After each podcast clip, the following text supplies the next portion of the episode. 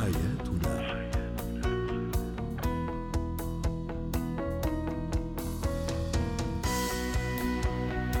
مستمعينا الكرام أهلا بكم معنا إلى حياتنا برنامجكم اليومي الذي يعنى بشؤون الأسرة وباقي الشؤون الحياتية الأخرى والذي يمكنكم أيضا الاستماع إليه عبر منصة بودكاست, عفوا سكاي نيوز عربية معي أنا أمل شابة.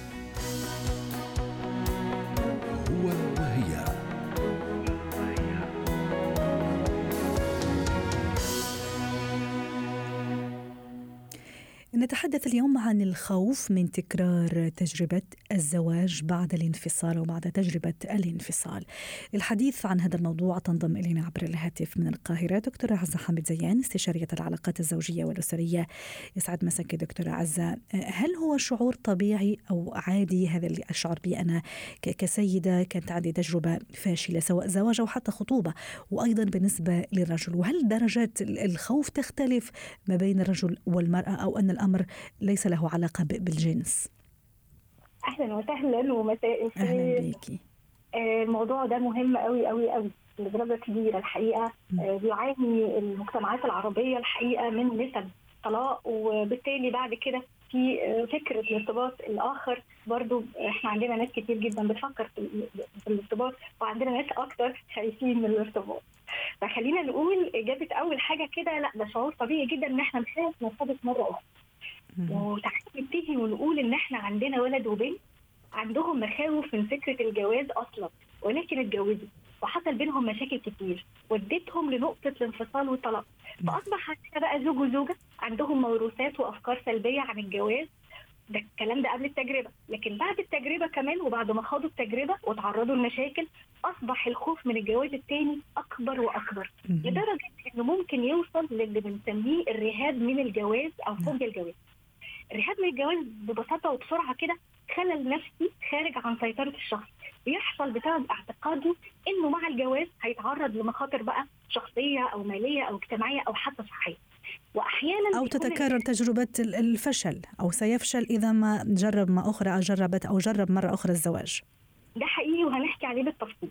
نعم. آه, آه، يعني فكرة الرهاب من تجربة الجواز وخصوصا الأولى دي علاقة تعالوا نقول برضو سريعا كده ليها علاقة تحمل المسؤولية والعلاقة الحميمة الخوف من من ده من إن إحنا نتحمل المسؤولية. آه، نخاف كمان نفقد الأسرة الكبيرة ونفقد ارتباطنا بالأسرة الكبيرة أو مثلا في حالات انفصال في الأسرة أو كده. لكن اللي يعنينا النهارده الرهاب من فكرة الجواز للمره الثانية ده بقى راجع لعدة أسباب. تعالوا نقول أول حاجة حضرتك قلتيها هو الخوف من تكرار الفشل سواء في الخطوبة لو كان عندنا خطوبة سابقة أو جواز تاني. نعم. اوقات أوقات بنكون لا اراديا مستنيين نفس المصير وبالتالي بقى تصرفاتنا دايما بتكون غير آمنة غير واثقة شكاكة متملك منا الشعور بالخوف من الفشل وممكن كمان يكون الشعور باليقين من الفشل. كمان كثير من الأزواج والزوجات المنفصلين عندهم بقى عقيدة أو كونوا تعالوا نقول عقيدة إن الجنس الآخر ده مليان عيوب وعيوب غير محتملة ويصعب التعايش معاه وأحيانا أروح أدور أنا في أخطاء هذا الشريك الثاني أو الزوج الثاني أو الخطيب الثاني أدور على أخطاء. حتى لا شعوريا أيضا أوصل لنتيجة انه الزواج هذا تجربة فاشلة سواء كسيدة أحكي كزوجة أو زوج. أيوه في في حقيقة علميه مؤكدة بتقول إيه؟ ما نركز عليه يزداد ويكثر. طول ما أنا مركزة إن أنا اخاف ان أنا افشل هفشل طيب تعالي كمان نقول ان الجواز محتاج تنازلات وموائمات وتوازنات مش كتير من الناس عندهم القدرة على عمل كل ده لا. الجواز كان محتاج لذكاء في التعامل مع الشريك التجربة السابقة أحيانا بتتثبت بيثبت للشخص إنه ما عندوش كل ده ما عندوش القدرات دي ومش مستعد للتنازل والتضحية أو ما عندوش الطاقة والقدرة لاحتمال الطرف الثاني فبيخاف يتحط في التجربة من جديد مرة ثانية كمان أحيانا عدم نجاح الارتباط لأنه تعالي كمان عشان كمان عشان نكون يعني مش متحيزين نقول لأنه أو لأنها لا تتحمل مسؤولية. فبيظل الخوف من تحمل المسؤوليه قائم. فبيفضل الهروب من فكرة الارتباط أو الجواز الآخر. وأيضا ربما الأمر يزداد تعقيدا إذا معها أولاد أو معه أولاد أيضا. هذا تكون عقبة كبيرة أو يخيلها أو يخيل له أنه هذه عقبة كبيرة. طيب أستاذة عزة أنا الآن أمام هذا الموقف أنه زوجة فشلت في زواجها أول أو حتى شابة فشلت في في خطبتها وأيضا بالنسبة للرجل. فما الحل؟ ما التصرف حتى يعني تفكير يكون عقلاني والقرار اللي اخذه يكون أيضا قرار منطقي وغير مبني على تجربة فاشلة ويعني أشياء أنا ماني حابة أكررها مرة أخرى. طيب خلونا نقول إنه رغم المخاوف من الارتباط أو مخاوف من الجواز الثاني إلا إننا عندنا لازم يكون عندنا أسباب مهمة تخلينا نتخطى كل مخاوفنا ونقرر الارتباط من جديد يعني عندنا مثلا شعورنا بالوحدة يخلينا ندور على بداية جديدة مع شخص جديد لما نلاقي حب جديد مثلا وشخص يعني يعوضنا الحب والحنان عن كل ذكرى مؤلمة. الاحتياج لعلاقه حميمه الحاجة للسند والحماية والأمان. طبعا إلحاح أهالينا وأصحابنا وحبايبنا اللي عايزين يشوفونا في علاقة مستقرة مع شخص مناسب.